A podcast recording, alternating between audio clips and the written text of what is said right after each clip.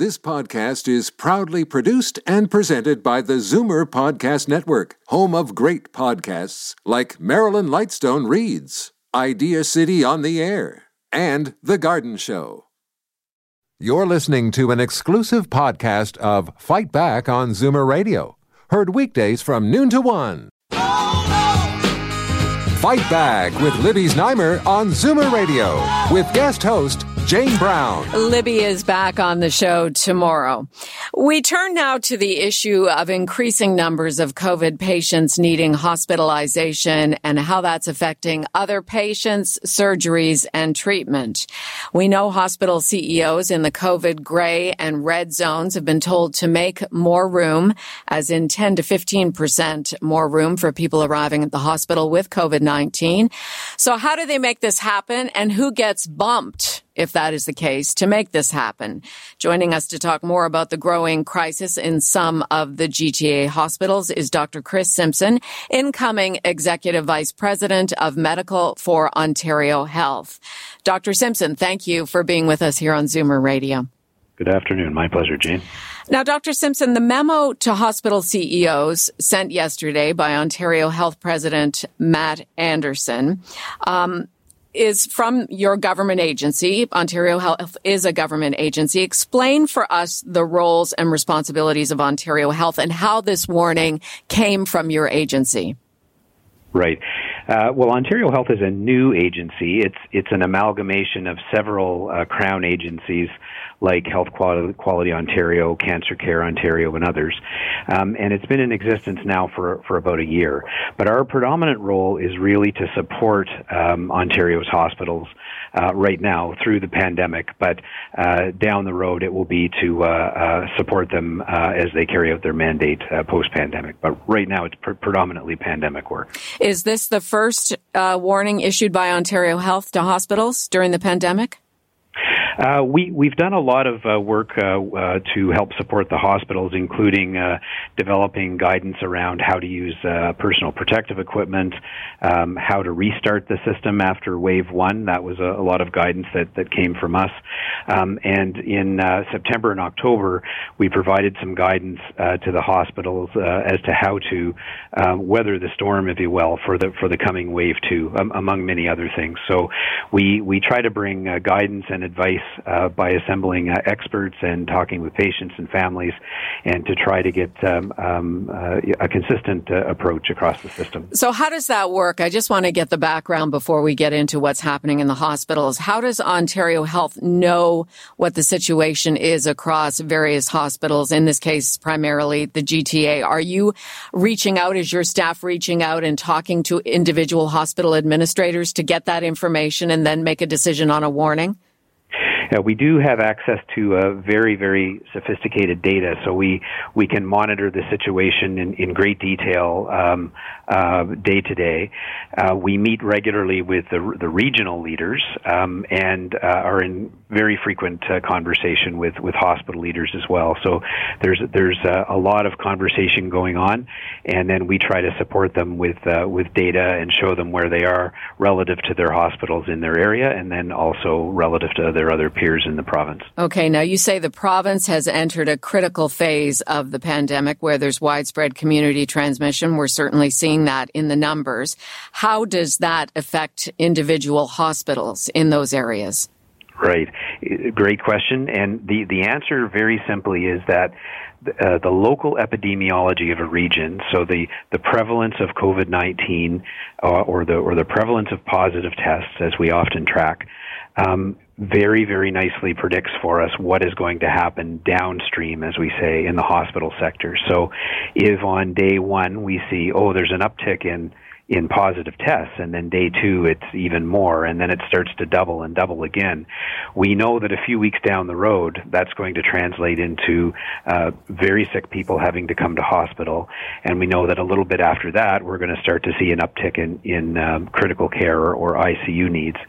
So um, we we know just from the prevalence of disease in the community that that predicts the impact on the hospital sector, and it gives us a little bit of time to anticipate and plan for that.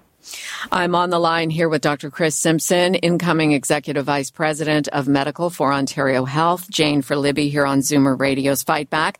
Let's talk about the situation with the hospitals in the red and gray zones, uh, the hospitals that have been asked to create 10 to 15% more inpatient beds for COVID patients. Um, this is how how easily is this done, hospital by hospital? Yeah, it's a it's a great question again, and uh, the answer is, of course, it's not easy. Um, but I think we're we're well equipped uh, to create that capacity, and and there are several ways to do it. Um, w- one way is to help um, what we call patient throughput or, or patient flow.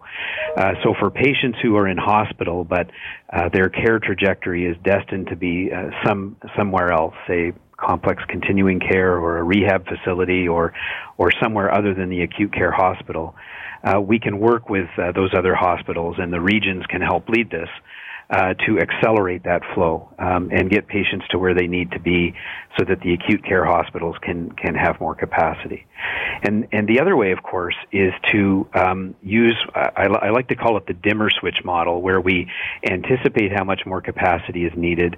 We look at some of the scheduled care that is um, planned um, also known as elective uh, surgeries and procedures, mm-hmm. and and turn them down just enough to create the right amount of capacity to accommodate COVID. I think what we really want to avoid doing is creating too much capacity because. Um, you know, it's it's very easy in quotation marks to just stop doing uh, elective uh, procedures as as happened in, in wave one. But if if the if the net result of that is that we leave capacity on the table, uh, you know, if, if the COVID wave comes and goes and we had empty beds, then then that means we we uh, we dimmer switched too much. And so we have to look after both the COVID patients and the non-COVID patients, um, and finding that balance so that we squeeze every little bit of capacity out of our system that we can is is the challenge. And and the solutions will look different for every hospital depending on their unique profile, uh, their workforce, um, you know, where else in the region patients might be able to go instead. You know, how do we load share some of the uh, the hard hit areas with with areas that have a bit more capacity? All of that kind of um, working together piece, I think, will ensure that uh, the burden of this wave is is uh, shared equitably. So, will you folks at Ontario Health then be the orchestrators? Are you effectively um, the agency that puts the puzzle pieces in place. So, in other words, um, if you, if you use checkers as an analogy, you would be moving patients who need elective surgeries where there are too many COVID patients to another hospital to have their elective surgery, or would you be moving COVID patients to other hospitals where they have space? How would that work? Well, I, I think any and all of those things could be possible, and um, the way that I would position Ontario Health is, uh, you know, providing guidance and oversight and principles, and articulating the goals that we're trying to achieve. The the regional um, tables or the sub-regional tables, in in some cases, um, will be the the people on the ground that that make those kinds of granular operational decisions in partnership with hospitals. So they may sit down with Hospital A and say, "Wow, you really got hit with a lot of COVID patients in the last week. Um, if, if we just left it as it is, you'd have to be stopping all surgeries and procedures. But maybe Hospital B, 40 kilometers down the road, still has some capacity to do those elective uh, procedures.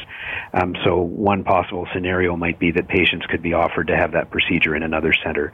That's that's one scenario that, that could unfold. That I would think would provide reassurance to a lot of people out there listening who have surgeries coming up or cancer treatments or screenings that, you know, you don't mind going to a different hospital as long as you can still have the procedure.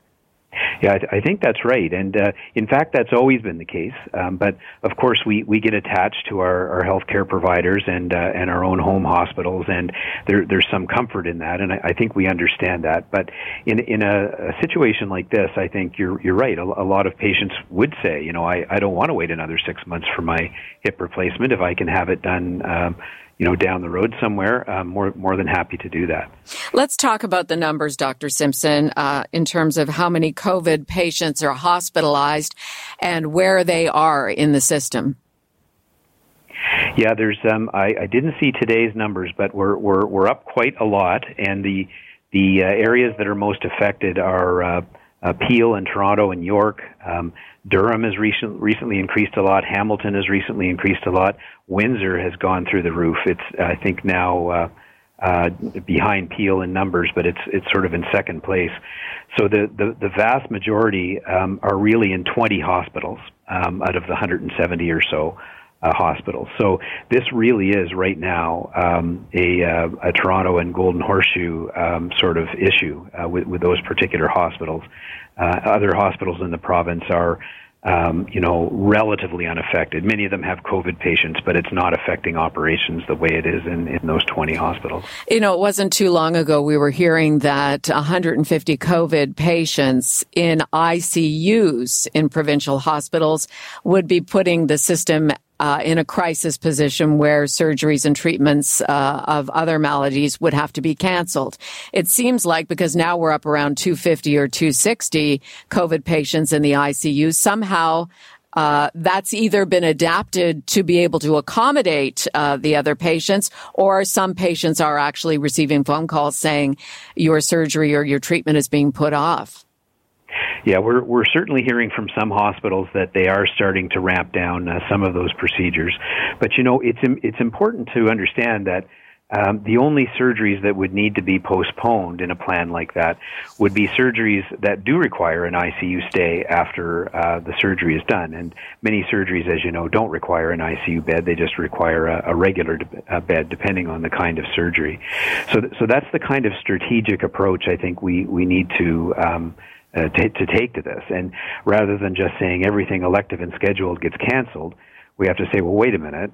Um, what what does that give us? If, if we schedule uh, or, or if we if we postpone Mr. Uh, Smith's surgery, um, uh, is that going to create a, a, bed that we need? Um, yes or no? And, and if the answer is, well, that doesn't really address the need for incoming COVID patients, then we're encouraging Mr. Smith's surgery to still go ahead. So it, it requires a lot of planning, a little bit of a crystal ball, um, but but being smart about using our resources, I think, as best we can, uh, so that we we we provide care for the non-COVID patients as well. But certainly, uh, in in some of the hot spots, there's no question there's going to be some reductions in uh, scheduled or, or deferrable procedures. Oh, we also know today, Dr. Simpson, there will be an emergency meeting of the Ontario Hospital Association Board of Directors. Will they be discussing uh, more of the logistics uh, that you're talking about right now? And uh, uh, what exactly will they be doing in terms of connecting in this meeting and trying to prepare for more of a crisis than what we're already in? Yeah, I haven't seen the agenda for that meeting, so I don't know what they're discussing, but certainly uh, they've been great partners um, and um, have uh, worked with us to help develop this guidance as to how to strategically uh, hit the dimmer switch, not not the on-off switch like we like we all did in, in wave one. Um, so we'll we'll look forward to their uh, their deliberations and, and, continuing to work with them. And outside the GTA, Windsor, Essex, uh, the COVID hotspots, is it possible that other hospitals outside of those regions could come in to help in terms of using air ambulances, that kind of thing, to transport patients from these hotspots to areas where the hospitals might be a little more quiet? Yeah, I, I think you know it's. Um, when we imagine patients moving around or even um, uh, you know healthcare workers moving around, we imagine that happens sort of within um, uh, within regions or within areas. Um, but certainly, I don't think it would be off the table to consider patients uh, or resources uh, moving from one center to another uh, in in extreme situations. Um, but but I think we know that patients and families really don't like to be 300 kilometers away. That's quite a, a burden for them. Um, but but certainly, I think um, having an all of system holistic approach to this um, in the in the interest of equity and in the interest of delivering as much care as we possibly can. I think all of those things are on the table for discussion. Well, you have uh, provided a lot of needed information because we know the bones. We knew the bones of what was going on. That uh, hospitals in the COVID hotspots need to make more space for COVID patients, but now we understand uh, how that's actually going to happen. And I really appreciate your time and explaining it to us. I've enjoyed the discussion. Thank you very much. Jim. Thank you. Dr. Chris Simpson is incoming Executive Vice President of Medical for the governing agency Ontario Health. uh, Ontario NDP critic Marit Stiles is on the line with us. Marit, thanks for taking some time. Oh, thanks uh, for inviting me. Uh, we've just been speaking with Dr. Chris Simpson uh, at Ontario Health uh, about the situation that is becoming even more critical in primarily the GTA hospitals because of incoming COVID patients and and trying to organize things so that there are more beds for COVID patients, but so that other patients don't have their surgeries or treatments bumped. Uh, I, I, know the role of the opposition is um, to be critical, but I have to say, after speaking with Dr. Simpson, I do feel somewhat reassured that they know what they're doing. Mm-hmm. Yeah. I mean, I, I think that, look, I mean, obviously, uh, we look to our medical experts uh, and our public health officials um, to use their expertise in these moments. And it's so critical we listen to them. Um, I, I guess what I would say is, of course, you know, while it's reassuring that he would say, you know, we'll, look at other hospitals to potentially open up spaces for people who, so that we don't see as much delay in surgery. Um, I, I, I have to say, you know, that's not sustainable, and it's going to cause other issues. And and we know that uh, that everybody is doing their very best but look, I mean, the situation that we find ourselves in, there's there's no question it's concerning. I, I am worried. Uh, I think most Ontarians are deeply worried to see hospitals being told to activate their emergency plans. Um, and of course, you know, one of the concerns will be: will people have to wait uh, for important procedures? Uh, will they see their surgeries delayed? And I really appreciated what he said about the efforts being made to try to ensure that doesn't happen. But but you know, at the same time, we know that it will happen in some cases. Uh, this is what we've all been trying to avoid. And so I think it's disconcerting. And, and we, you know, as you mentioned in the opposition, uh, certainly one of our jobs is to be critical, but it's also to propose solutions. And I'm a little disappointed that the government uh, did not uh, take certain actions. I think if they had, we might not find ourselves in this situation. And to be fair to the New Democrats, uh, in recent days, even weeks, you have been proposing solutions. Where do we go from here? And I know that's an extremely broad question for a very complex situation, but in terms of the lockdowns, the red zones, the hospital situations, um, whether we uh, restrict, we put more restrictions in place as they're about to do in Quebec. What do you think is the way to go here? Well, look, I mean, there's a number of things that have to happen, and certainly in terms of the zones and those restrictions, that the, the word has to come from public health. It's essential.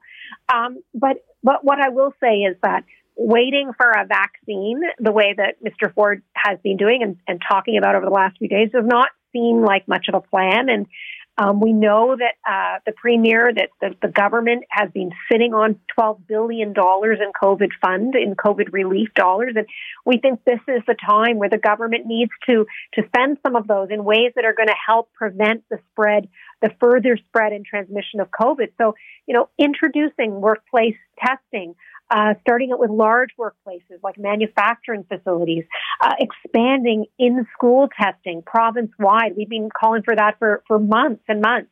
Uh, we need to catch those asymptomatic cases before they cause more of an outbreak. Um, and of course, you know, we've been talking about this for, for, for months again is, is guaranteeing paid sick days, paid family care days so that parents can, workers can stay home uh, if they're sick or if they have a child that's experiencing symptoms. A lot of people right now just don't have that ability. Uh, they can't isolate at home uh, because they'll miss a paycheck. That's just a choice nobody should have to make. We've been hearing a lot about that. And now with the break until February 16th, how likely are we to see that trickle down from the federal government uh, versus the provincial government? Yeah, I mean, the legislature uh, the legislature adjourned early last week. We we certainly in the opposition made it very clear we were opposed to that. There's a lot of work that still needs to be done, um, and and so I think the government should do what they need to do. If they need to call the legislature back to get some of this done, they should do it. We would be completely open to that. We want to get back and do the work that needs to happen. In the meantime, there's a lot of things they can just do that we would support, like like uh, you know many of the measures I spoke about today. Uh, there's no question the case numbers are very concerning, and and we need to do everything and anything we can to prevent the spread. And the case numbers in long term care are also uh, correspondingly very concerning. Uh, not to put you on the spot, but I know it's on your radar. Deputy Leader Sara Singh was talking about it in the legislature a couple of weeks ago, and that is the CARP campaign uh, calling for Premier Ford to fire his long term care minister, Dr. Fullerton. Oh, yeah. Um, that has gained a lot of traction. The online petition has seen thousands of signatures. Yeah. Uh, is that part of the solution in your mind, in your view? You know, I, I have to say, I, I, want to thank CARP for doing that. I, I, think it's really important that the voices of Ontarians are heard on this matter. I certainly personally have suggested that the Minister of Long Term Care should have resigned. She should have resigned back in the spring when the first outbreaks happened. I mean, it was a massive failure of government and a massive failure. Anybody in that position should offer their letter of resignation right away. I, I'm appalled that she didn't do that. And uh, I'll keep pushing for it. And you know, I, I have to say, it's it is it is though on the premier. It is on the premier at the end of the day too that he has not pushed her uh, on that issue and to resign. Um, but you know, what's really astonishing to me now actually is that we haven't seen the lessons learned. We saw the outbreaks in the spring; they were absolutely awful. Uh, we saw so many lives lost, and yet here we are again. And we know that the solutions were there to limit that um, impact in long-term care facilities, to limit the deaths. And and here we are again with the same things happening. It's it's it's absolutely um, it's absolutely terrible, and the government knows what they need to do. And I, I mean, I, I don't disagree that the minister should resign. Mara, we'll leave it there for now. As always, we really appreciate your time. Oh, it is. It is my pleasure. Thank you. NDP critic Marit Stiles, Jane for Libby here on Zoomer Radio's Fight Back. You're listening to an exclusive podcast of Fight Back on Zoomer Radio, heard weekdays from noon to one. You're listening to an exclusive podcast of Fight Back on Zoomer Radio, heard weekdays from noon to one. You're listening to an exclusive podcast of Fight Back on Zoomer Radio, heard weekdays from noon to one. This podcast is proudly produced and presented by the Zoomer Podcast Network, home of great podcasts like Marilyn Lightstone Reads, Idea City on the Air, and The Garden Show.